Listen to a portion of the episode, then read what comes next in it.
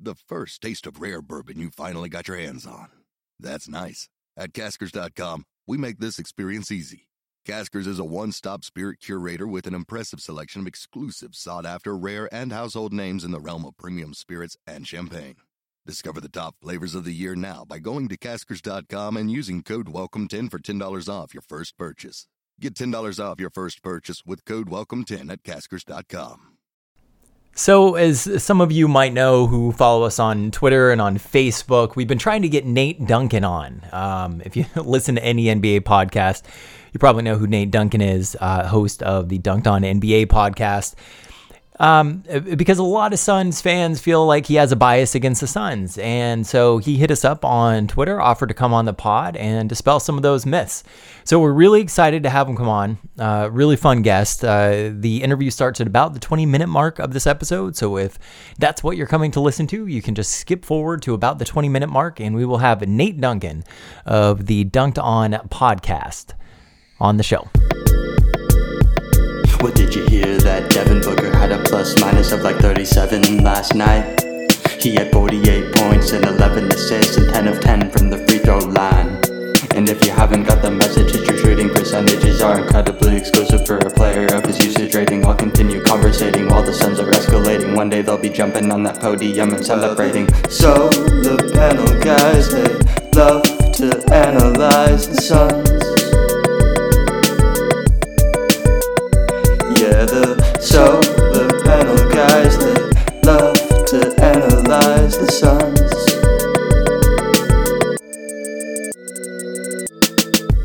So it has been a good stretch of basketball for the Suns. They've lost a couple at home, although it is worth noting that the teams that they were playing at home during this stretch included the Denver Nuggets, the top of the Western Conference, as well as OKC, again, at the top of the Western Conference. And both of those games, surprisingly competitive, at least through certain points.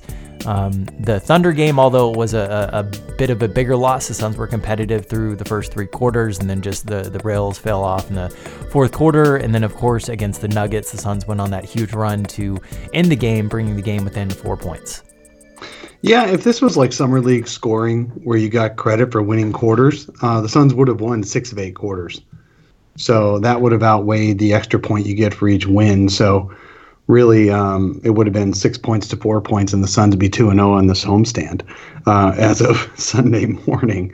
The Suns won 3 quarters against OKC, and they won overall, and they won 3 quarters overall against Denver. It just happened to be that the 2 bad quarters the Suns had were so bad they couldn't be overcome by 3 other good quarters. They were down by 20 after 1 on Saturday night against Denver, after finishing losing by 20 in the fourth quarter against OKC on Friday night. You take those 2 quarters out, and they won by handy margins on both sides. So let's just pretend that happened, because you know what? We are the kings of focusing on things that are not win and loss related. We are 6 years into the Suns rebuild, four full admitted years into the Suns rebuild, and we haven't been able to talk about a winning record once in the last 4 years. So it's been really, really nice to be able to actually watch some Suns wins in the last couple of weeks. So we are going to focus today's podcast, or at least today's intro section that's on YouTube, and the first 20 minutes or so of our pod overall, on some positives. We're going to talk about Suns wins and what the Suns are doing to win games. So what I've seen the Suns doing to win games is, first of all, having healthy Devin Booker and TJ Warren back. That does help a lot. Another thing the Suns have done to win games is play some Eastern Conference teams. That really helps a lot, because in the West, you've got 14 teams who are all vying for playoff spots out of 15 right now. And in the East, you've got maybe a handful of teams at the most. And the Suns finally were able to play some teams that weren't at the top of the East. So, well, they did get a win against Boston, though. They did get a win. That was a big win. That was the biggest win of the season, beating Boston. Boston was minus a couple of players, including Al Horford. But our rookie, DeAndre Ayton, had played pretty well against Al Horford in the first contest where the Suns had a lead until the end of the game and lost to Boston early in the season.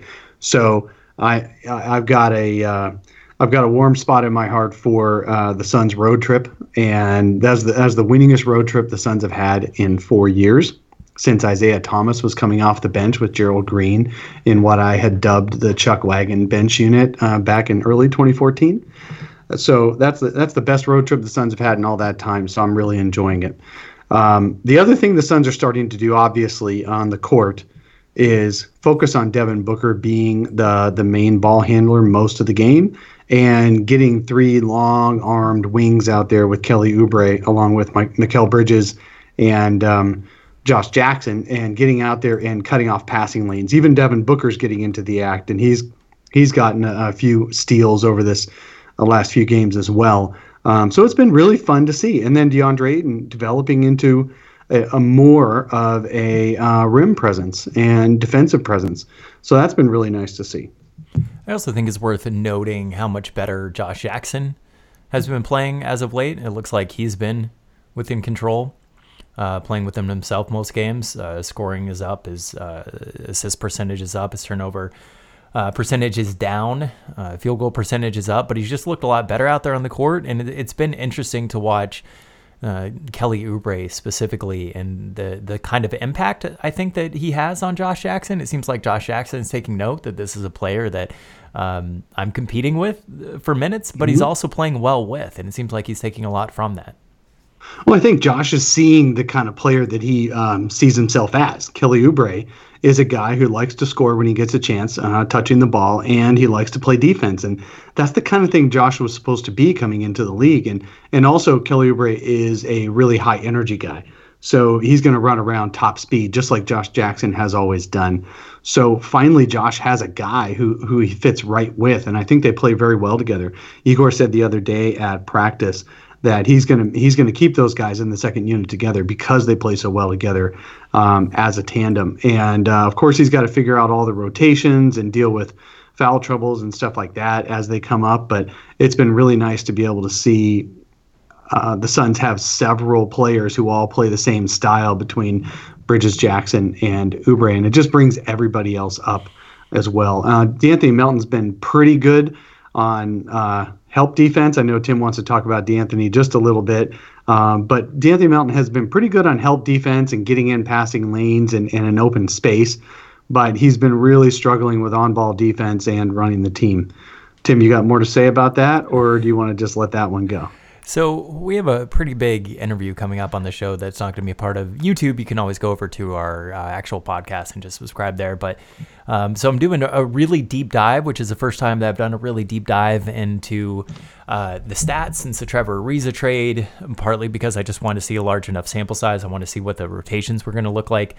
And one thing that stood out to me is DeAnthony Melton. When you add him to nearly any lineup, he's not a positive in nearly any facet. You have the four-man lineups that once you add him to, all of a sudden become a negative.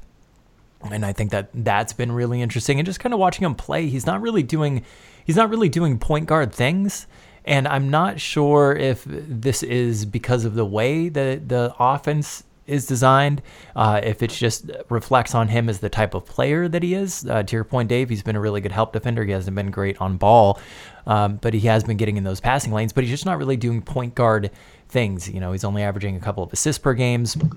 One thing I can note without laying out all of the stats, because they're kind of boring to read, honestly, is that the Suns just straight up have not been better with DeAnthony Melton on the floor. And something you and I talked about via text before getting on this might be the Suns trying something where they're playing Melton more with the second unit along with Crawford and trying out some different lineups like that. That might be a bit more beneficial than him playing with the starters as much as he has been.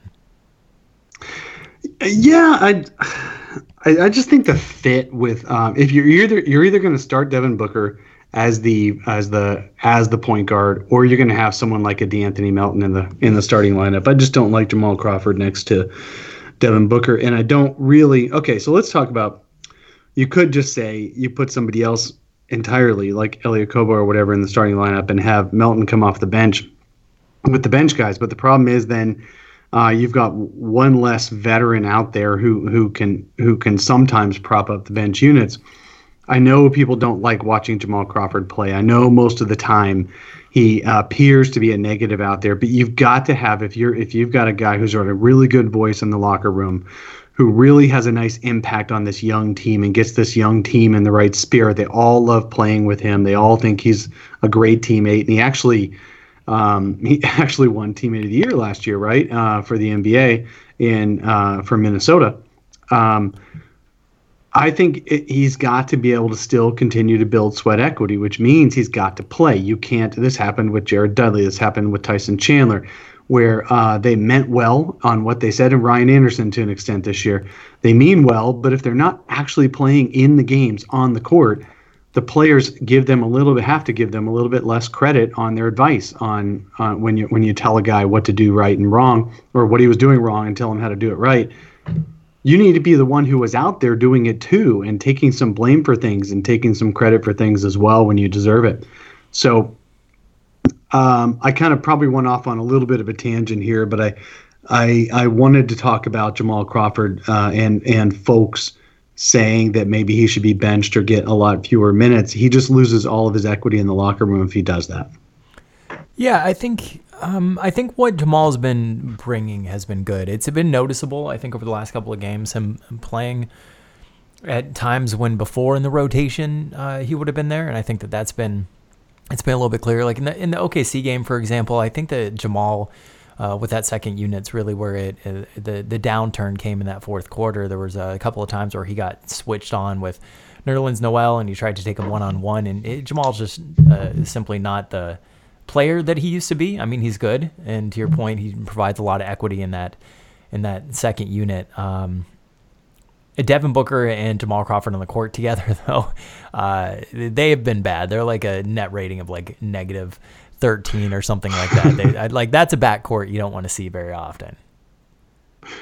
Right. No, I get it. And it always brings me back to what Igor said a few weeks ago. He's only got so many options with this rotation. Hindsight and foresight is always much more accurate than actual reality, and knowing who's going to play well at any one time. There's only so many options that Igor has for his rotations, and sometimes they work well and sometimes they don't. He's got to think about a lot of things at once, and yes, sometimes he gets stubborn during the games, but when he has time to think about it, like Jamal played a lot fewer minutes on Saturday than he did Friday.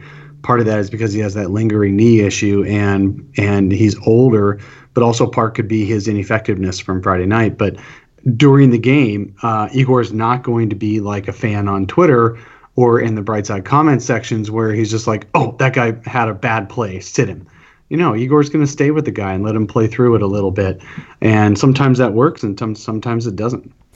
So prepping for this interview that we have coming up, I was looking at the shot frequency chart, not the shot percentage chart, but the shot frequency chart with Devin Booker, and he has not taken a single corner three all season. That's crazy, isn't it? Yeah. Not one. I was thinking about that a little bit when I saw you mention it earlier on the Twitter, and I guess it's part of the offense this year.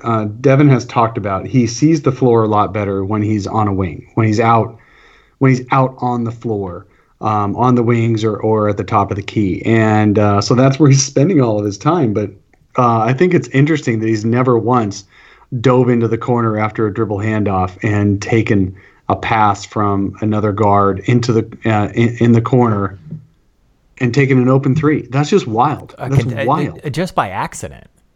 Yeah. In the flow of the offense, that used to be a broken play. It used to be a staple of the Suns' offense. So I'll have to watch a little bit closer on what they're doing. I guess they're always running Booker down to the baseline, but then back up on curls to get the ball in his hands, and down screens and all that to get the ball back in his hands, and he doesn't just sit in the corner.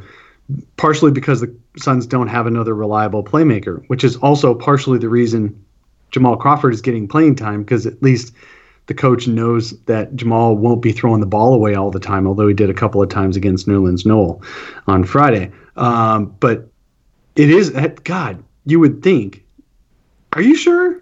I'm pretty sure the stats I was looking at. So if someone can run this for me, because I don't feel like doing it and I might not know how, it doesn't mean I couldn't figure it out.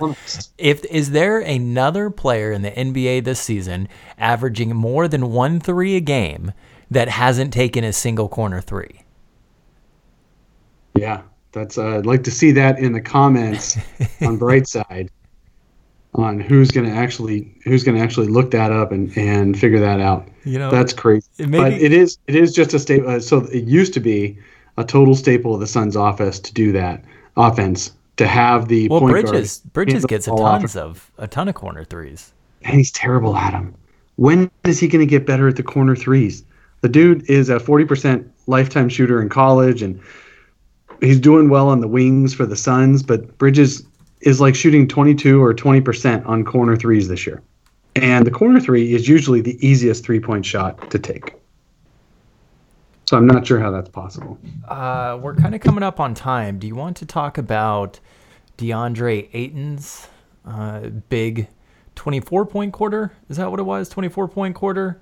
The Suns put up there's this new movie out, Bird Box, is on Netflix. I'm sure everyone's seen it. Everyone's seen the memes.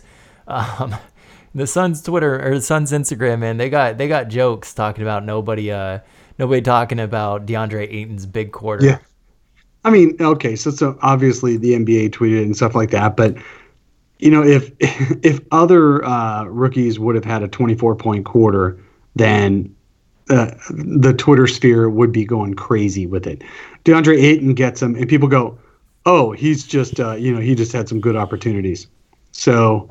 It's interesting. DeAndre has Devin Booker has set the Suns record for points in a quarter at 27, and DeAndre Ayton as a rookie is the youngest, is the only rookie with a 24-point quarter in Suns history. Just to bring it back really quick, just looked it up, and Mikal Bridges is shooting 31% from the corner three, putting him in the 20th percentile. Non-corner threes, he's shooting 41%, putting him in the 86th percentile. So to your point, Dave, he is just exceptionally better at non-corner threes. And that's just wild. When I was watching that quarter with Ayton, it stood out to me thinking, and Ayton has his defensive issues, and we've talked enough about those, so it doesn't really matter. We're all aware he's getting a little bit better, yada, yada, yada. But on the offensive end, I was just thinking, imagine him playing with an actual point guard, how much better he would be, because it's hard to judge players. And this is something that I harped on the Sixers a lot back when they had Jahlil, is it's really hard to judge big men specifically who don't have a point guard around them. So I've got a beef with this, and I don't necessarily disagree with you, Tim, but I've got a beef with this. The beef I have with it isn't necessarily that whether DeAndre Ayton would be better with a point guard or not. The beef I have is that he is about the most productive 20-year-old big man we've had since, as far as productivity, as far as scoring and rebounding and things like that. He's the most productive that the Suns have had since Amari Stoudemire, and I don't even think Amari approached these numbers as a rookie.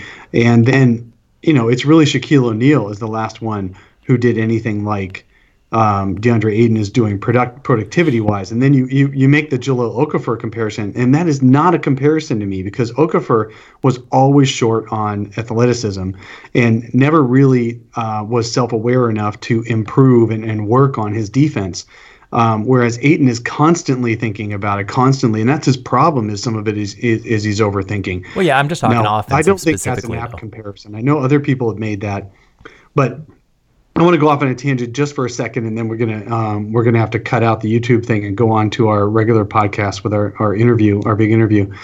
But the comment I want to make is I see a lot of the word "finally" with DeAndre Ayton playing a little bit better defense inside and offensive rebounding. The Suns are third in offensive rebounding during their stretch of playing well, and that's almost all because of DeAndre Ayton.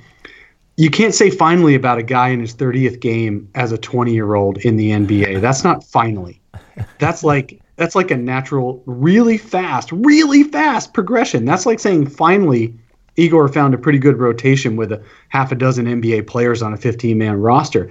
That's natural, fast progression. So can we get off the finally and go into just appreciating what we have instead of always wishing we had the next? And now people are saying, well, he's going to have to do the 30-15 games a lot more often for me to know it's consistent. Did you see the tweet out there that somebody looked up that the only rookies who have had 33 and 14 games were like two? Shaquille O'Neal is one of them that have ever had 33 and 14 games. Blake Griffin had two. Shaquille O'Neal had two. And that's it. I will end it with this stat right here. And this is the top seven rookies. Only 23 rookies have ever averaged 16 and 10 shooting at least 50% true shooting percentage. Number seven, Tim Duncan in 97-98 with a true shooting percentage of 57%. Jerry Lucas in 1963-64, true shooting percentage of 57%. Shaquille O'Neal, 92-93. Alonzo Mourning, 92-93. Karl Anthony Towns, 2015-2016. David Robinson, 1989-1990. And DeAndre Ayton leads that entire list of center rookies with a 62% true shooting percentage, averaging 16 points, at least 10 rebounds, and 2 assists a game on top of it, which those other centers did not have. He has arguably been the best offensive center in his rookie year in NBA history. Send Devin Booker to the All-Star Game. Tweet hashtag NBA Vote Devin Booker. Again, that's hashtag NBA Vote Devin Booker.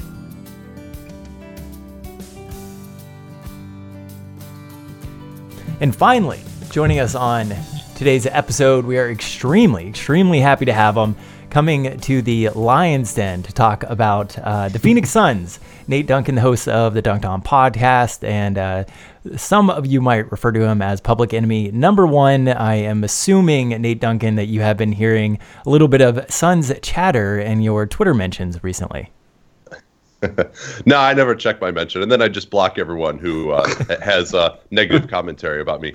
No, I have seen that, and always happy to play an away game. Yeah, we appreciate you getting on here today, Nate, and talking through this.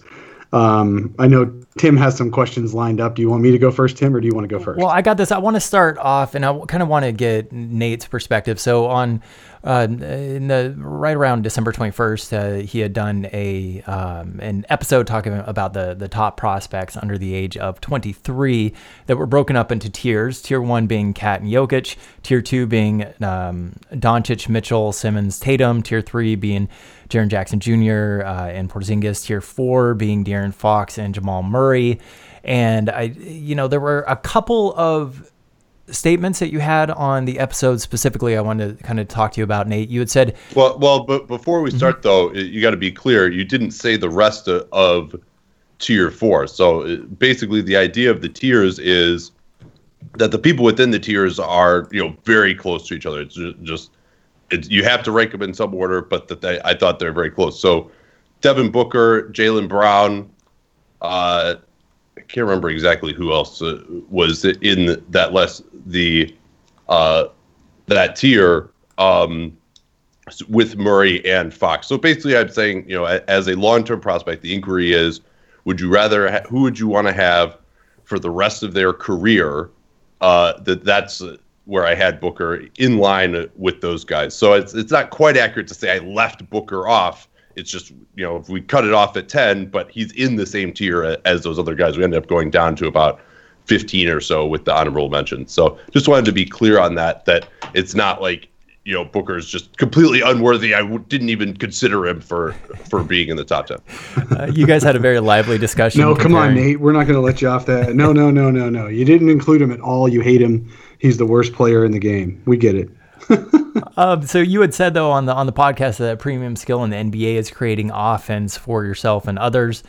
And, if that is something that was being weighted heavily in your tiers, I guess I'm just curious why Devin Booker wasn't a bit higher than that.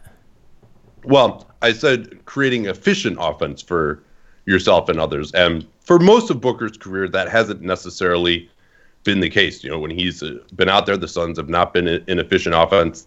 They haven't really even been up until this year, and even these last, I think he's been back from injury now 8 games. It hadn't really been the case that they were that much better with him, other than the fact that you consider they have absolutely no point guard backing him up. That's been a big change this year, that they've just been so bad with him off the floor. So his on-off numbers look a lot better. So I definitely am impressed with what Booker has done so far this year. And I might move him up probably within that tier, even based on what we've seen over these last few games. But really the issue heretofore in his career has been that he hasn't created efficient offense necessarily for himself. He got better in that area last year, largely on the strength of really good three-point shooting. But the Suns' offense had not been efficient when he was out there, and so the best guys really drive that offense. But it's also, I think it's important to draw the distinction between this and the shooting guard rankings, which are, who is he right now, and then what is he going to be in the future? So I think that's an important inquiry here. You could try to project what he's going to be in the future based off precisely what he's doing right now, but there are other factors that come into that as well, such as physical profile, just what the game looks like, watching him on tape, which, make it a lot more art than science there, especially projecting future performance. When you talk about the efficient offense, I know a lot of what you guys talked about on your podcast was about whether they contribute to winning or not. And then you talk about an efficient offense, and that being the entire offense. And you're absolutely right. The Suns have been about 30th in the league on offense since Devin Booker came into the league, and they've only just recently gotten a little bit better. But I think context is huge, and for Suns fans who live and breathe this stuff, and they watch every single game, I think where they take exception to the comment about creating efficient offense is what he's got to work with around him, and that just because the entire offense isn't efficient doesn't mean Devin Booker himself isn't as efficient as he possibly can be. The guy has been he gets to the line.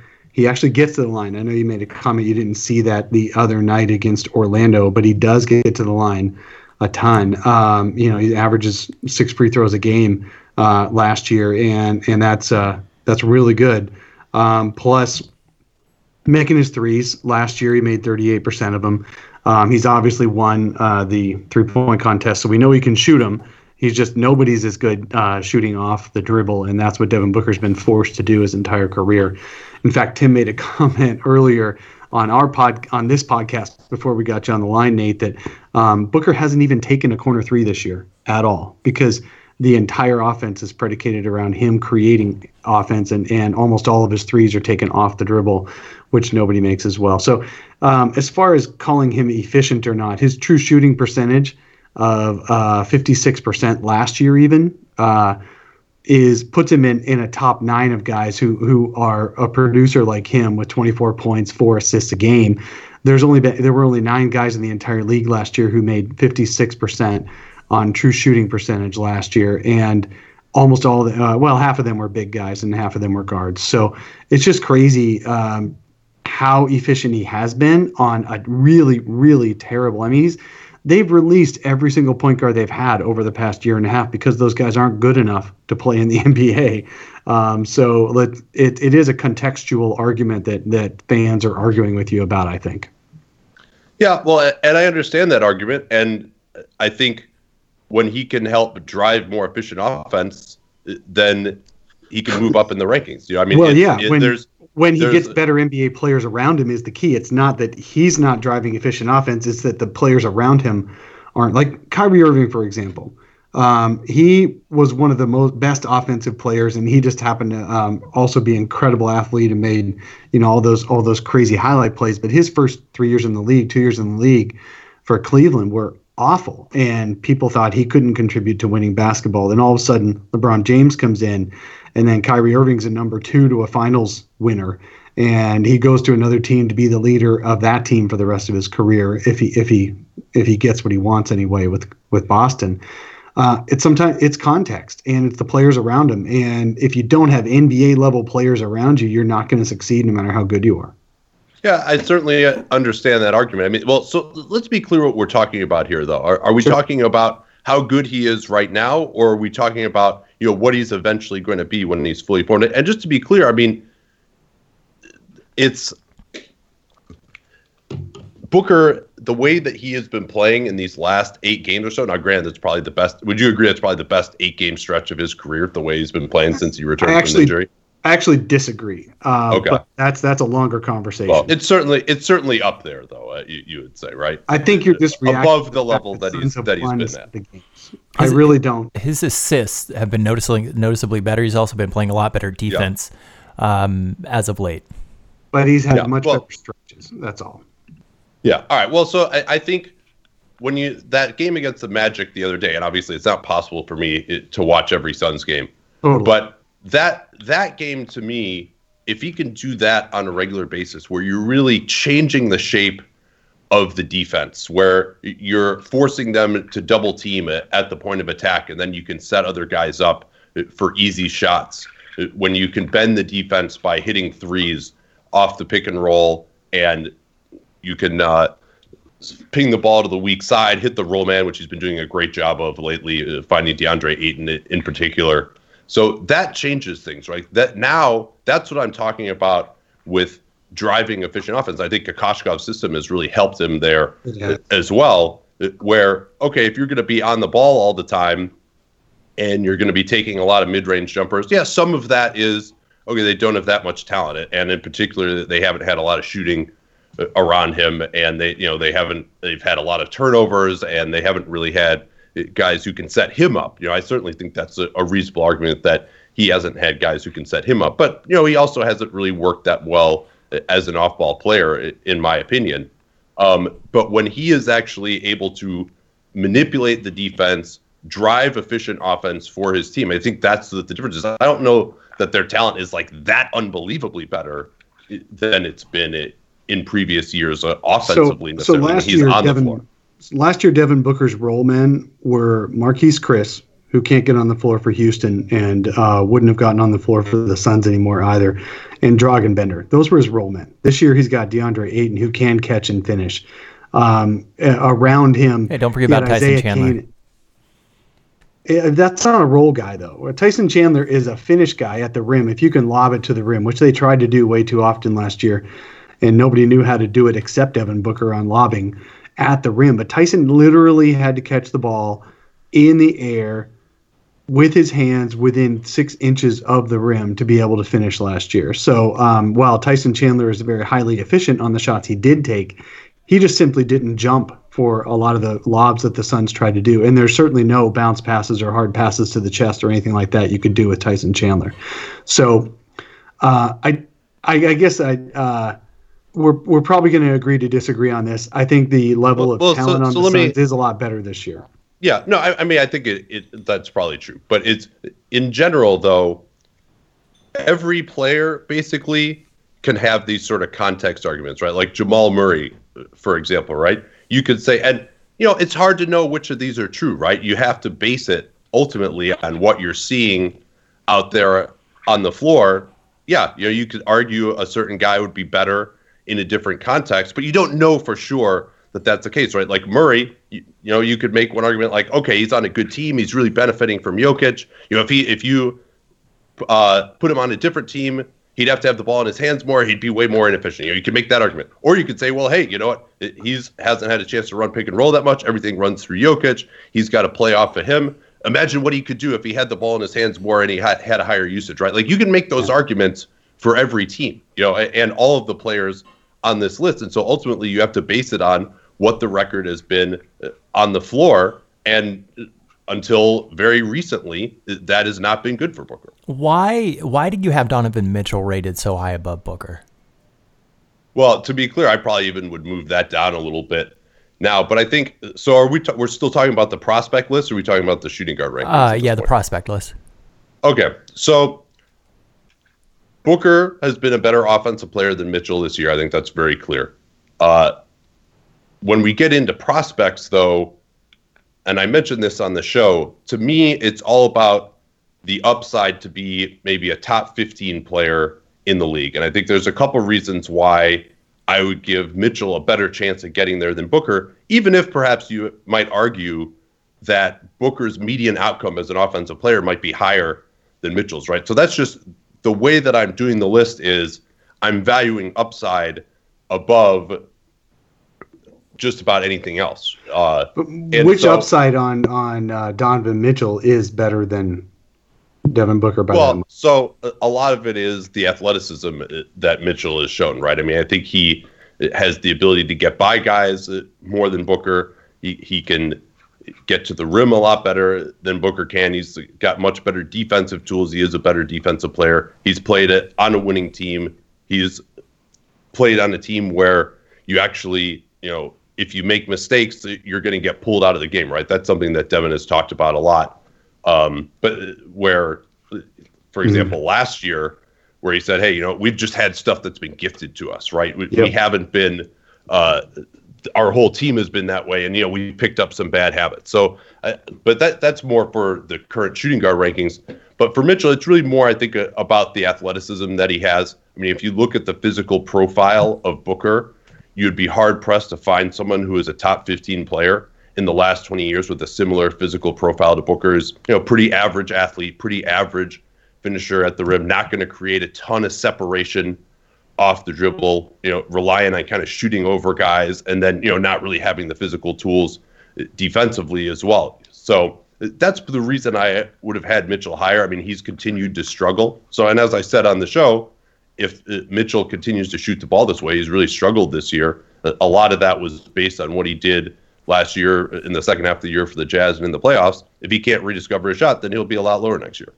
So about the projections, is that based on, I mean, obviously Mitchell is even the same age as Devin Booker. So, so you're basing it just on pure athleticism and the ability, the chances that he can maximize the athleticism in his body, and he's got more of that than Devin Booker. That's what you're basically coming down to. Well, I think that's a big part of it, and then also defensively as well. Like that matters for the shooting guard position. Obviously, offense matters more than defense does. Defense starts to matter more as you go up the positional spectrum.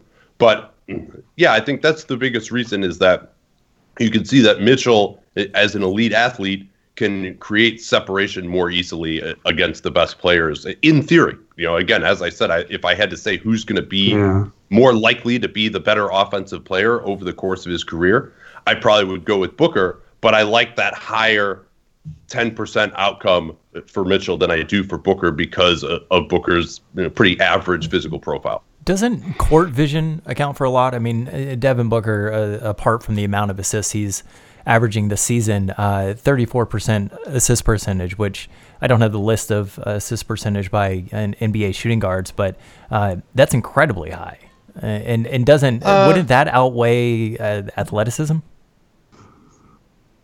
Probably not, I would say. I mean, because passing is something that you can learn to get better at, as Booker has, for example, over the course of his career. Passing, but not court vision.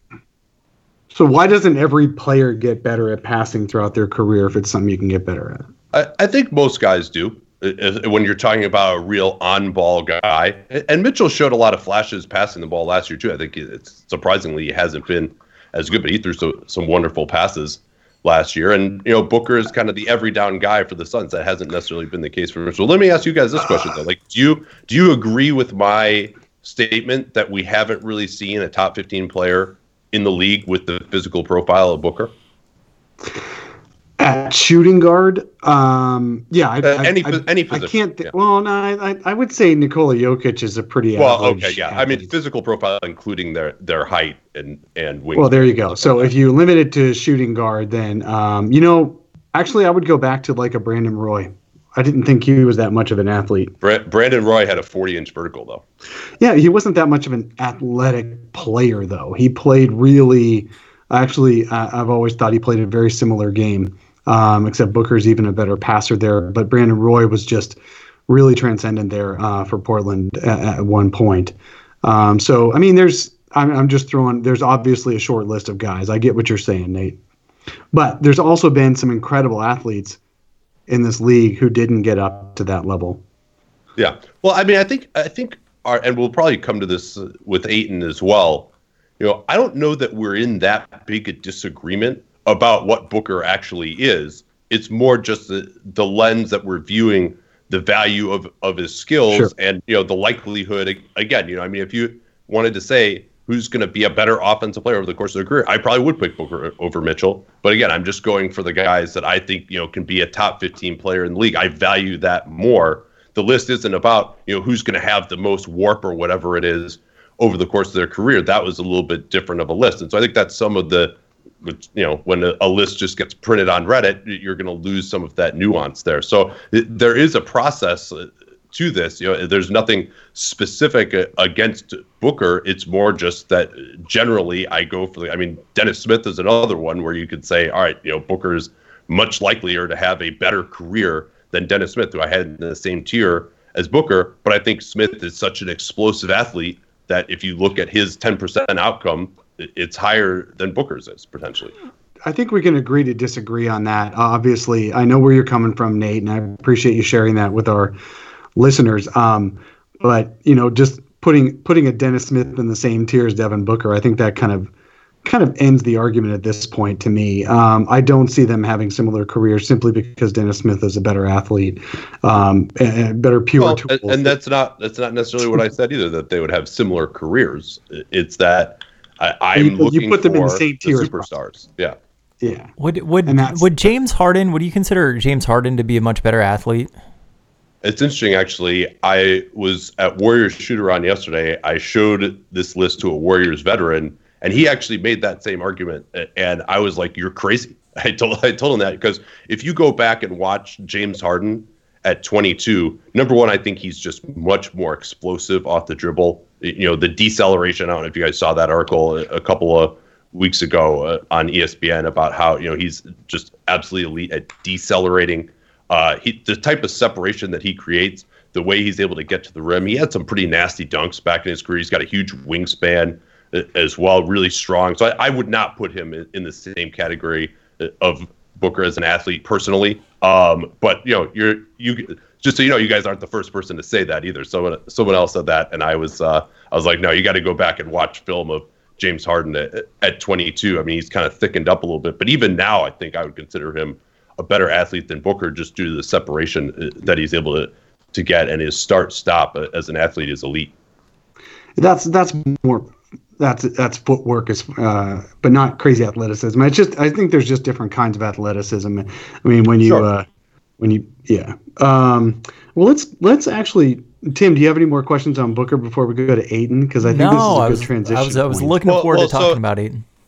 If you don't mind, I did want to talk a little bit about the shooting guard rankings too. I think is another interesting distinction. I'll try and keep it quick, but you know, so a lot of it seemed like really, you know, Booker again was kind of down in the 10 or so range. I had him with JJ Redick and Lou Williams in that tier, and I think the people that were above him, you know, basically everyone else who was above him, other than two, were established all-star type of players, you know, or guys who've been doing it for a long time on winning teams, Bradley Beal, CJ McCollum, Klay Thompson, those type of guys. But people saw Josh Richardson and Danny Green, and they thought, all right, well, that's ridiculous, right? If you put Danny Green on the Suns for Devin Booker, the Suns would have a much worse record. And I think that's, for guys who are fans of teams, that's kind of the first inquiry that they think of, right, is, well, let's replace, if we put this guy on our team, we'd be a lot worse. And that's actually correct. Like, the Suns would be a lot worse if they had Danny Green instead of Devin Booker. But we're not just talking about the Suns in these rankings, right? We're talking about the entire league. And so if you start to go through all of the teams of who would rather have Danny Green versus who would rather have Devin Booker, not only for the regular season, but for the playoffs as well, where Devin Booker doesn't have any experience yet for this 1 year, that's where I think you start to see Danny Green having, and especially also because, again, I value winning at the absolute highest levels, being able to contribute on the best teams. That's why I had Green higher than Booker in that ranking. Yeah, but you're valuing the winning. You're valuing the contributions that a guy like a Danny Green has made to winning teams over the years, and giving him a lot of credit for that. I totally agree. But do you honestly think that there are a lot of teams who would pick Danny Green over Devin Booker if given the choice of the two? Well, just for this season and the playoffs, yes, absolutely. I mean, we could go through the teams, right? I mean, let's go through every one. So Phoenix, they'd rather have Booker. Hawks would probably rather. Let's go top down, okay. Playoff teams. So Raptors definitely would rather have Danny Green than Booker, I think. I mean, Danny Green has like, you know, an 18 net rating or something like that for the Raptors. Like they've been doing great. They have plenty of guys who can create already with Lowry and with Kawhi Leonard, right? I mean, so like the type of players we're talking about here, Devin Booker to this point in his career has been what I would call a floor raiser. That's something my buddy Ben Taylor says, right? Where you take a team with a bad offense that really needs some creation, you put this guy on it, and now, you know, your offense will be passable now that you have Devin Booker because you just don't have anyone else to create shots, right? So a lot of the bad teams in the league would rather have Booker for this year because they just can't create anything, right? Whereas the good teams already, you start to look at, all right, Devin Booker, not only is he a bad defensive player in the regular season, but he hasn't even been in the playoffs, right? So now teams are going to really attack his weaknesses defensively, and we already have a good offense. We don't need another guy who's going to do a lot with the ball in his hands, and, you know, maybe he could work more as an off-ball player, but, you know, he hasn't really done that yet in his career. It would take a lot to fit him into our team as well, a really high-usage guy, and so we need guys in the playoffs who aren't going to have any weaknesses, and that's what Danny Green, he can hit the three, so you can't leave him offensively, and then defensively, he's one of the best at his position. He can guard four positions. So if you take a really good team already that has enough offense, they would rather have Green. If you have a bad team that doesn't have enough offense, you'd probably rather have Booker. I think we're going to have to agree to disagree, and obviously it's because I'm a Phoenix guy, so I'm going to have to reach out to some of the Raptors folks and other teams at the top end of the conferences and see who they'd rather have. And I really, really would be interested to hear their feedback on that, just like I'm interested to hear yours, and I appreciate the feedback you're giving us on this, Nate. C.J. McCollum, you'd really rather have a C.J. McCollum than Devin Booker. Yeah, I think that's pretty clear at this point in time. C.J. has been on a good defense, which Devin Booker never has. He doesn't make mistakes defensively. He's able to run pick and roll. You have to get out on him at the three-point line. I mean, he's just done it for years and years now as part of a good team. You know, I think, and he's better than Booker is defensively.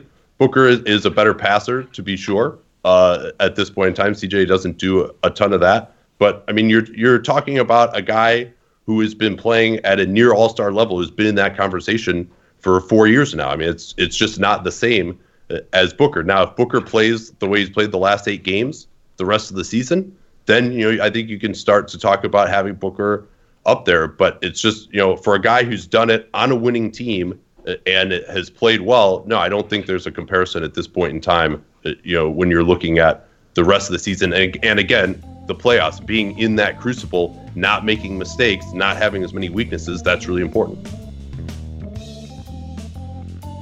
Find us online on Twitter and Facebook. Just search Sun Solar Panel. You're listening to The Solar Panel. Thank you so much for Nate Duncan, host of the Dunked On podcast, coming on to the show today. Nate, so I want to get your take a little bit on this, because there is a part of this that I agree with and there's part of this that I don't agree with. And it specifically has to do with DeAndre Ayton. And just to preface this, the question's coming from somebody who, I wish that the Suns had taken Luka Doncic. I thought that Doncic was the better prospect in the draft, and I think so far in his rookie year, Doncic has clearly been better than DeAndre Ayton. That being said, DeAndre Ayton has been incredible. He is one of the 5 centers in the history of the NBA that has averaged 16 and 10. On a true shooting percentage of over 50%. I mean, he has been absolutely incredible offensively. Defensively, he definitely has a lot of work to do in the pick and roll.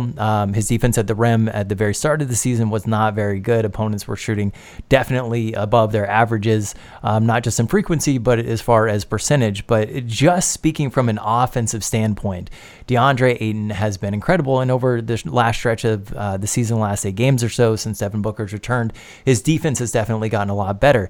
Listening to the Dunked On podcast, obviously you guys are favoring Luka Doncic in that discussion, but it's really stuck out to me how much, in my opinion, the greatness that DeAndre Ayton has shown has just been utterly dismissed. Well, let me ask you this first. Are you higher on Jaren? You wish they would have taken Jaren as well? Are you like Ayton better than Jaren? I mean, honestly, just to preface this a little bit, because I thought that might come up, I haven't watched enough of Jaren this season to really have an accurate take on how well he's played. Okay, fair enough. Yeah, I mean, so I had Jaren ahead of Ayton, and Ayton, you know, I think... I understand why it is that Suns fans would not be happy, because Ayton, as far as in my prospects, I had him, not even in the top 15 as of now. And so I think for Ayton, to me, he's actually been better than I expected him to be offensively. You know, I think his touch around the rim has been really impressive, the way he's been able to finish. And I think he's shown a little bit more than expected just as a straight post-up guy. You know, I'm not sure whether that's going to be, okay, throw it to him against the other team's center and he's going to post up. I'm not sure whether that's going to be something that you're going to want as like the engine of your offense. But I think he's looked pretty good, especially posting up against smaller guys. He's played hard offensively, you know, run the floor, gotten into really good post-up position. It's more really what the issue is, and we'll just stick to his offense for now.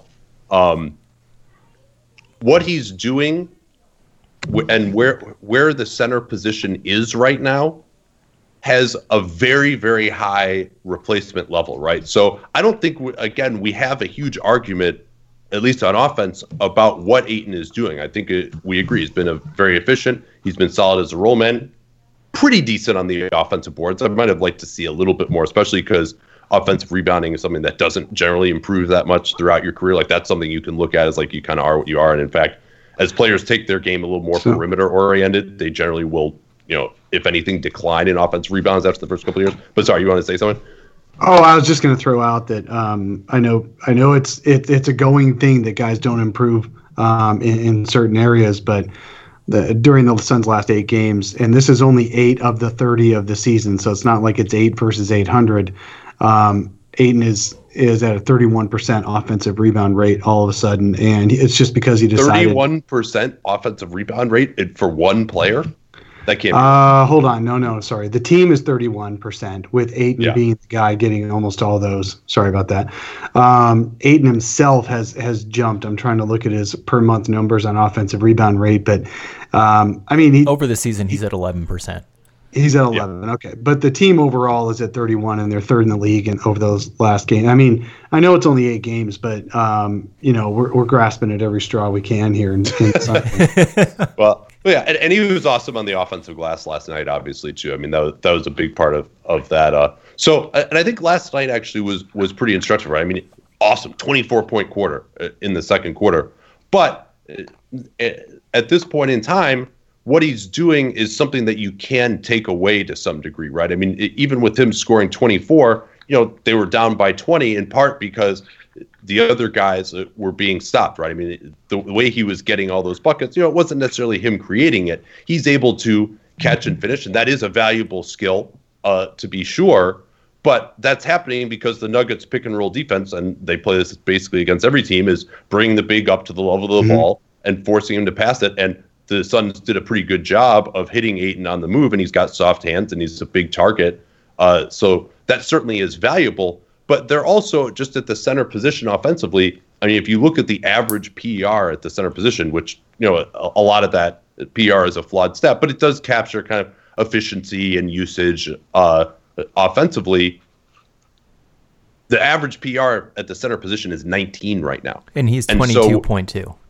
Sure. And so he definitely, is a better offensive center than maybe the average guy. But that's just the way the PER stat is built. I mean, big men always have been above average on PER. Sure. I get what you're saying, Nate. There is replacement level there, but but he's above the average. What you're talking about, you've got a high usage rate to go along with it. And a lot of those centers, most of those centers don't get a high usage rate.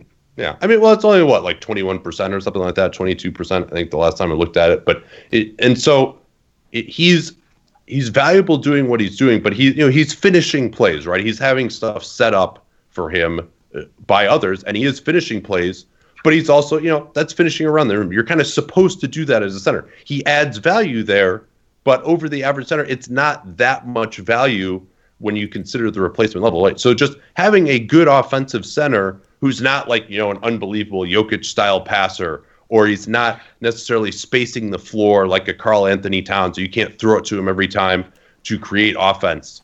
You know, that kind of player just isn't quite as valuable in today's game. Even if he is elite at the skills that he has, those skills are not as valuable because there are a lot of guys, you know, you could get a reasonable facsimile of 80% of Ayton on offense relatively easily. Now, if he becomes a three-point shooter and he can pick and pop for three, and you can throw it to him in the post against his man, he draws a double team and he can kick out, you know, that changes, right? And I think, you know, if you want to say, hey, he's going to develop that, I'm a little bit less sanguine about his ability to develop those skills maybe than you guys are. So, I mean, I think he is, to say that he's putting up points and rebounds, I think, like, I kind of expected that. He's been a little bit better in those areas. You know, when I had him number 5 on my board this year when the Suns selected him. But to me, you know, I think he's a valuable offensive player, and now I think we can get to the defense, right? If he was going to be a really good defensive player, if I believe that about him, and then, you know, he's a plus offensive player as well, you know, then I think you've really got something there. Still not as good as Luka and maybe not as good as Jaren, but that's why I think, you know, when you just say, hey, what he's doing, it's not quite as valuable over what else you could be getting, right? When we're really talking about team building here, and then you throw in that, you know, I don't have a lot of hope for him becoming a good defense player. I think he gets to adequate, but I don't have a lot of hope for him getting to be really good defensively. Now, if he could get to adequate on the defensive side of the ball, if he could be an average defensive center in the NBA, right now he's shooting on all of his mid-range attempts, around 43%, putting him in the 75th percentile. That's according to Cleaning the Glass. His long mid-range shots, he's shooting 39%. So if he could step out, hit the three at a decent clip, even if that's a Joel Embiid clip, and he's an average defensive center, would that change your opinion of him at all? Well, I think it's no guarantee that he gets to average. I kind of see that as more, you know, his, I don't want to say like, you know, 100th percentile outcome, but I'd say, you know, maybe like 80th percentile outcome for him to me would be average, just with kind of the lack of feel that he has. And the three-point shooting, yeah, you know, he could get there. I mean, I think the way he shoots the ball, you know, he kind of shoots the ball out. It doesn't have a high arc. You know, that's something that Schmitz and Cody Topper, the Suns player development guy, talked about in that article, that they're really going to have to rework that shot from NBA 3, and he's not the first guy to do that. He's got decent touch from the free throw line. He could get out there. I don't know that I see him as being just like this absolute bomber, like, all right, we are terrified of this guy pick and pop shooting a three or spotting up, you know, Brook Lopez style of distance. Like, that's really the value added type of player in that scenario. Well, so, I think we're going down a road. Yeah. I think we're going down a road we don't necessarily have to go down. I don't think DeAndre Ayton needs to become a three-point bomber or plus defender to be a guy you keep on the floor 34 minutes a game throughout the playoffs. I think that the big centers that got played off the floor in the playoffs last year, including Rudy Gobert, were because they weren't mobile enough. Rudy Gobert got played off the floor? When did that happen? I think he ended up having a tough time playing defense. I'm trying to remember which. Well, I think you're off on this one. Go check. Houston was arguably, by the numbers, the greatest offense of all time last year, and the Jazz held them like well below what they were doing in a season average. And certainly, he didn't get played off the floor. Literally, like they still had him out there. And I think when he got in foul trouble, they were a lot worse. So, I thought the Jazz defensive strategy actually worked in that series. On a larger scale, though, there's an argument that centers are being in general played off the floor in the playoffs because of the switching and all that stuff. I really see and this is where I'm going to go back to an analogy I wanted to make, or at least a connection I wanted to make, where the argument with Devin Booker is that he doesn't have the physical tools to become a top 15 NBA player. DeAndre Ayton has more physical tools than just about anybody at his position has had in a very long time. And to say that he's never going to reach those tools, it's a specious argument. I'm not sure if I'm using the right word, but it's like the opposite of the argument you were making on the shooting guard side. So how is it that he can't get better because he has all the tools? He's got the skill. He's got the talent. So, I think what you have to look at is the history of guys, right? I mean, I agree with you. I think his physical tools, in theory, 7'5" wingspan, pretty quick feet. Although he's been a little bit disappointing to me in terms of his ability to switch out in the perimeter this year. I would hope that he could do a little bit more, based on his college tape. His issue with that is overthinking. That's his big problem. Yeah. Is he has to decide what he's going to do, and he's got to get that to be more real time. And I don't think the Suns want him to, because Holmes switches out a lot, but I think the Suns specifically don't want him switching out. Yeah, no, I think that may be the case, but there have been times when he's done it, and I think it hasn't been quite as effective I was hoping that he could do, based on seeing him before, and maybe he'll get better there, to be sure. But to me, you look at things that do and don't improve generally, right? I mean, there always are going to be exceptions to this, but like I said with Booker, who is the last big man who came in? I mean, frankly, I don't think he's looked like he does not have very good defensive instincts right now. I mean, there are a lot of things he needs to improve, and we could list those off. But I think you guys are at least in agreement with me that he's got a long way to go defensively. Is that fair to say at this point in time? Yes, he does have a long way to go. But in the last third of his first 30 games of his rookie season, he's already made tons of progress. Yeah. That have contributed to the Suns winning some of these games that they didn't used to be winning. I will respectfully disagree with you that. Maybe he has gotten better, but it's still, I think, been really bad in the games that I've watched. I mean, the Washington game when Thomas Bryant went 14 for 14, he was a big part of that. Now you might say, oh, well, they had him out on the perimeter. That was the scheme. That was the scheme. They were trapping. But why do you have to go to that scheme? I mean, I think that's a coaching issue, honestly. Well, but they started off in more conventional pick and roll defense in that game, right? And then they had to switch up, because they were getting killed just in the conventional pick and roll defense with Ayton trying to lay back. I mean, he's not really shown the ability to kind of split the difference as a drop guy between that's absolutely the ball true. Handler. Yeah. So then he ends up sitting in the middle and not defending anybody. Right. So he then you're like, well, we got to protect this guy, and how do you do that? You get him out on the floor, right? We got to make this guy give the ball up, and that's why and certainly the rotations on the backside maybe could have been a little bit better. But, that's the reason why they had to go to that scheme to begin with, is because they couldn't play conventional pick and roll defense. And Bradley Beal and Thomas Bryant is not exactly your, killer pick and roll combo that should be forcing you out of your normal scheme necessarily. So, and then I think in the Orlando game, too, from a help defense standpoint, I didn't really see him make very many plays. I think he had one block in overtime, which was pretty impressive. He had one play where DJ Augustin, drove right into his chest, and then he forced a miss, but DJ knocked him backwards and got the offensive rebound and scored. That's another thing, second efforts, that I think he needs to make some improvements on. But in any event, that's kind of splitting hairs.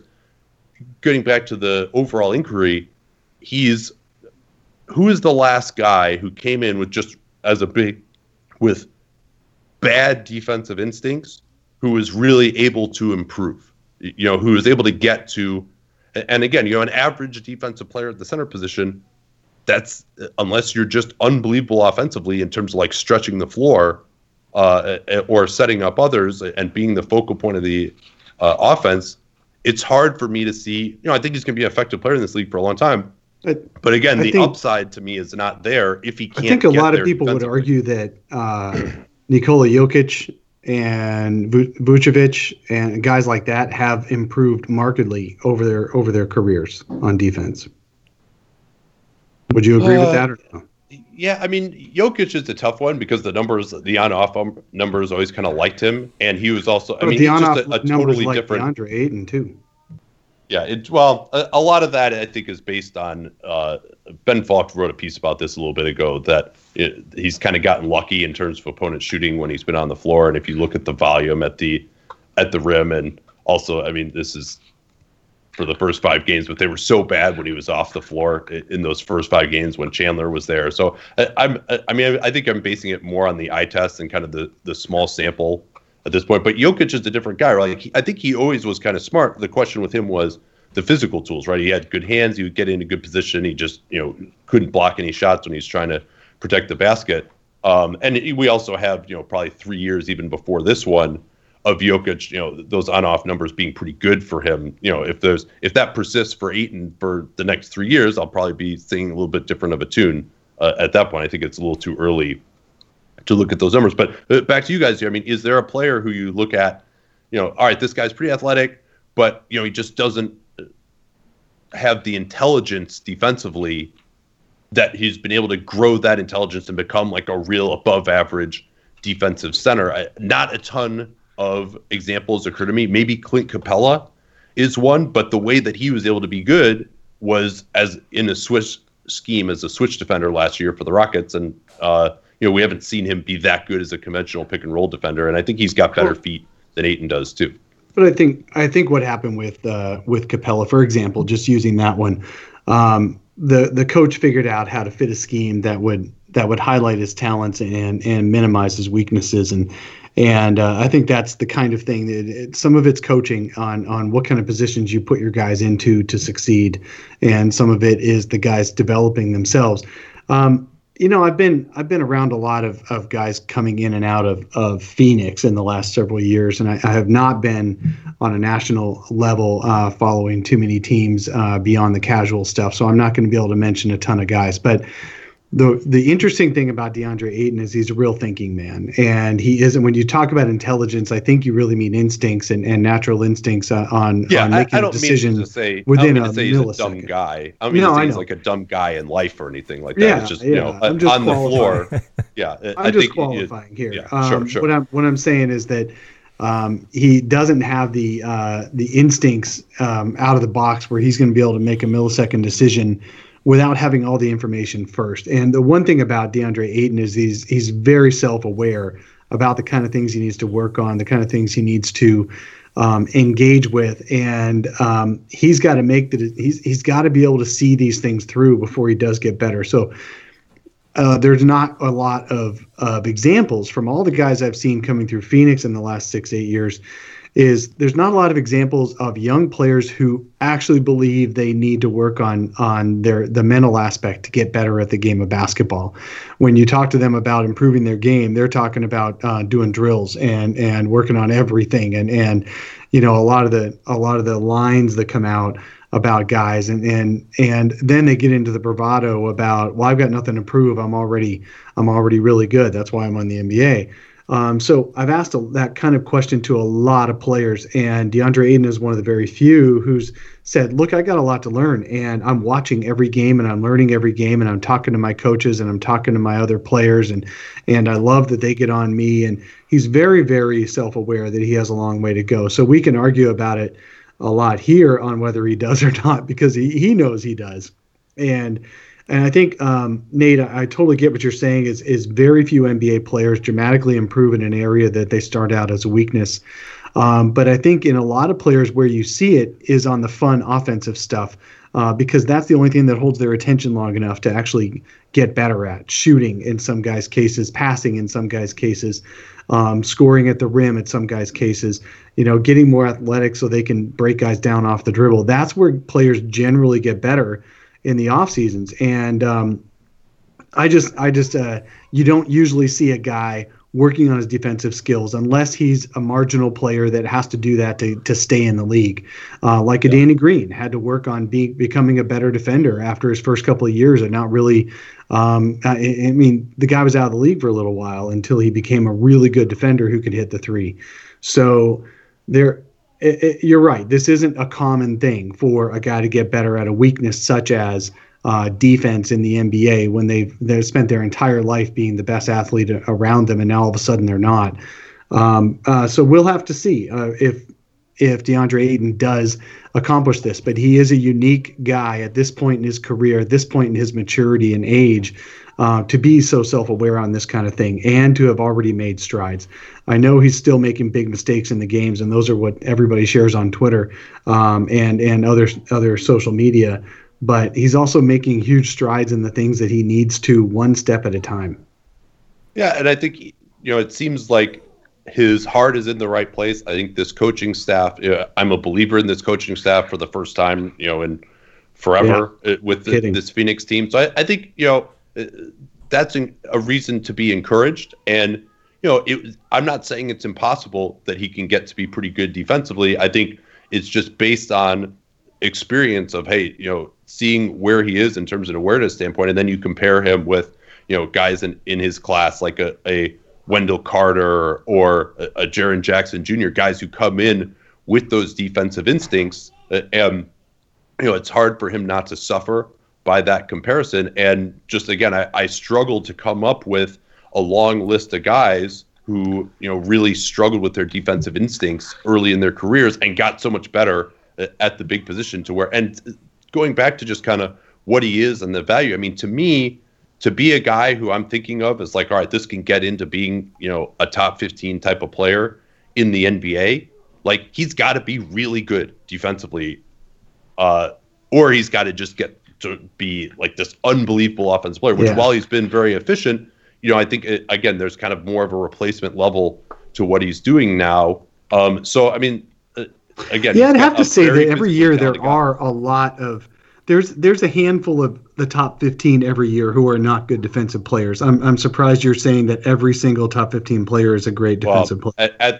Not at the big position, though. I mean, I think that's what would you consider Cat, an above-average defensive big?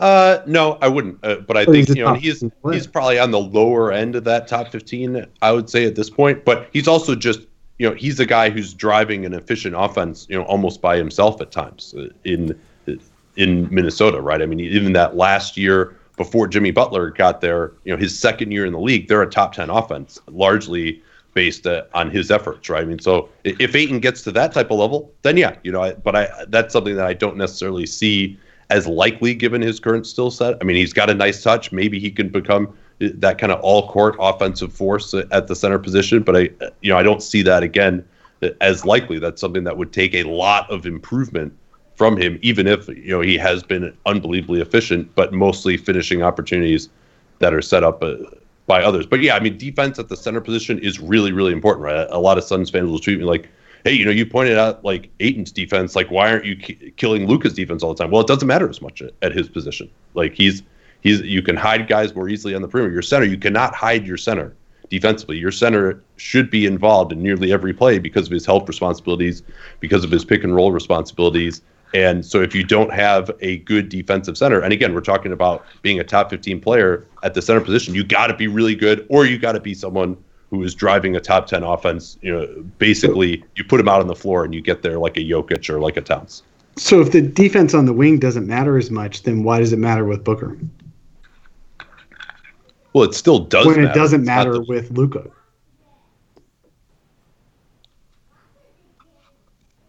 I mean, I'm just asking because there's a lot of these arguments that don't go both ways. Well, okay. For Booker, I think the biggest reason why I didn't have him as high is I wasn't as high on his offense. But then you throw in the defense as well, and then it matters. When I think also Luka is probably better defensively than Booker is at this point in time. He's got better instincts. He's a better help guy. I don't think he makes as many mistakes. Booker's probably better on ball when on the times when he really locks in. And also, you know, Luka is 3 years younger than Booker at this point. You know, this is his rookie season, so. Yeah, and I think that those would be the reasons. Like, it doesn't not matter, but it's not as important for a perimeter player as it is for a big. So it's the idea that, oh, it doesn't matter for Doncic, but it does for Booker. Like, that's kind of a canard. So I know that we're coming up on time. And again, thank you, Nate, for coming on the podcast, because I know we do really appreciate that you get Sun's Twitter and your mentions a lot, and so it's not always the easiest thing to do. But I kind of want to. Suns fans have this impression, you know, and I don't want you to speak for Danny, but Suns have this impression with you that you're somehow biased against the Suns. Is that true? Does it matter what I'm going to say? No, I think it's. I think. That's certainly not true. What did the Suns do wrong to you, Nate? Tell us. What did they do to you? No, I actually, in fact, before I was writing, I went to law school at U of A. I was a big Suns fan during the Nash years. So actually, and I was, what they did wrong to me is that they've been, you know, maybe the worst organization in the NBA the last 5 years. I think that's it. It's hard to say a ton of positive about that. But nonetheless, I mean, I could probably tell you off the top of my head 10 Suns moves that I liked right now. You know, that I think were good moves at the time, or that turned out to be good moves. So no, I mean, I think if you look at the things that we've said about Booker and Ayton, it seems to really come down to those guys, right? Like TJ Warren, for example, I thought was a really good pick at 14. Always liked him. I was disappointed with the shooting, and now, you know, what he's done this year has been a revelation, right? I mean, that's, but we'll see whether that keeps up, but it's been to send Josh Jackson to that same shooting coach. Oh, you said on your pod you wanted to know what the heck happened with TJ Warren, right? How he got better? Yeah, someone was kind enough to send me that Athletic article, you know, about the work that he did in North Carolina this summer. So we're all going to crowdfund sending Josh Jackson to that same and sequestering him. Yeah, I mean, and I think, you know, there are a ton of other Suns moves that I could look at. I mean, I thought that from an asset standpoint, the Bridges trade may not have been too great, but I thought he would really help them this year. I thought he'd be a good player. I mean, and I think, you know, for those who are like, oh, how can you value Danny Green? I mean, if you just look at having Bridges, who's, you know, a much worse player than Danny Green at this point in time, but just a guy who can hit a three and play passable defense on the wing, like how much he's helped the Suns this year. You know, you see, and actually one other thing I want to mention too is, going back to replacement level, there really are not that many shooting guards who actually hit three-pointers and play good defense. Like, finding another guy who can do that is actually kind of difficult. Whereas Booker, especially where he was the first few years of his career, I think this year less so, you know, you can kind of find a reasonable facsimile of that player to some degree, right? You can get a Lou Williams who can get you some buckets, for example. You know, you could get like a Zach LaVine, who aren't as good as Booker maybe necessarily, although Lou Williams was probably better than Booker last year, but not this year, who aren't as good as Booker necessarily. But again, you can find a reasonable facsimile of that guy who can be a volume scorer at around league average efficiency. Whereas if you really go through the list, like how many guys are there who shoot 40% on threes and play good defense across four positions? It's very hard to find that guy, right? And so that's another reason why I had Green a little higher necessarily, whereas Booker, and again, if he keeps up what he's been doing with the distribution, and the same Suns fans who argue with you, the same Suns fans who argue with you about that also are in love with Mikal Bridges for the same exact reason. So we get it. But yeah, I mean, so do you guys think I'm biased? I mean, I think you guys have said stuff to that effect before. I think everyone in the nation is biased, including Suns fans. We just don't like hearing other people. It's like you know what, you can make fun of my sister, and I'll kick your ass. I'll make fun of my sister even worse. You know, it's the same deal. Yeah. You know, well, I mean, it's like anyone else making fun of our organization. That's all. Yeah. Well, I think it's, you know, I would like for the Suns to do well. And in fact, I mean, the fact that Booker has played so well over these last 8 games, that actually makes my job easier, right? Like, if I can be convinced that I don't have to deal with all this bullshit and people argue with me all the time, because like if he actually starts playing well enough, he'll be like, "Why'd you drop my player?" If he actually starts, you know, to play well enough to where my opinion starts to line up with what Suns fans think, so that actually makes my job a lot easier. Some other team fan base will just hate you though. So yeah, no, that's true. Well, so but I mean, do you guys feel that like I've been biased against the Suns? That there's that, I mean, you know, obviously I haven't been as high on Booker or Ayton. I've tried to explain what the reasons for that are. I mean, do you guys feel that way, or do you feel like, all right, you know, he's explained his reasons and maybe I don't agree with him, but you know, I'm coming from a legitimate place here? I have. I've definitely thought that you've been a bit biased against the Suns, and that's coming from someone that listens to nearly every episode that you guys put out. You put out so much content, it's just virtually impossible to listen to every single one. But I've thought that a lot of the takes on Booker specifically have come across as really biased. There was a point in which there was an episode where you said that Devin Booker was the worst defensive two guard in the NBA, and I, you know, I just I hard to imagine him being the absolute worst. It's you guys have seemed a bias towards the Suns, in my opinion. Well, so there's a difference between biased and wrong, right? So if there's biased, then I mean, you might think, no, that's stupid. I think, you know, Lou Williams is worse than him, right? Okay, that doesn't prove that I'm biased if I have an opinion that you think is wrong, right? So if you're going to say I'm biased, that means that there is something. I have some reason why I want to rate the Suns players lower, right? And we have wondered. Well, okay, but you have no evidence that that's true, though, right? No, that's why I asked. You're just saying I disagree with him, and anyone who just who is this different from my opinion must be biased. That's basically what the genesis of the argument that I'm biased is, right? That I feel differently about the players than you do. Like, is there anything other than that that you can point to that says I'm biased? No, I guess it would just be a sheer volume of negativity, in my opinion, listening to your podcast when it comes to the Suns organization, or not the organization. The organization's trash. So I mean, I completely think you're spot on there. But it's biased with you. But it's been just because I've never really heard anything positive regarding the Suns from you guys. I thought there had to have been something that happened. there was a reason for it. So I mean, do you want me to just tick off 10 moves that we've that the Suns have made that I've spoken positively about on the pod? I could do that right now. No, off the top of my head, I don't even have notes. No, I mean, okay. I would say this is like any kind of argument over politics, religion, or race. It's like a person doesn't think they have a bias, somebody else does. It's impossible to come to an agreement on. That's okay, Nate. Well, what you're saying is that you don't have a bias against the organization, and we can accept that. Yeah, I mean, well, the reason that this is important to me is because, like, I've built my brand on trying to find the truth about basketball. Like, that's what my listeners hopefully believe that we're trying to bring. And now, certainly, there are things that you can do where you're going to say, all right, I made this prediction, and so, you want to be right in that prediction, right? I mean, I think that's something. Well, predictions are just always wrong. I mean, yeah. That's a bias that everyone is going to have, right? And so, we try to update our prediction. I mean, I think we go back, more than just about anybody that I know of in NBA media, to go back and look at the things that we've said and try and evaluate where they were right and try to get better as far as, we'll redo our offseason grades.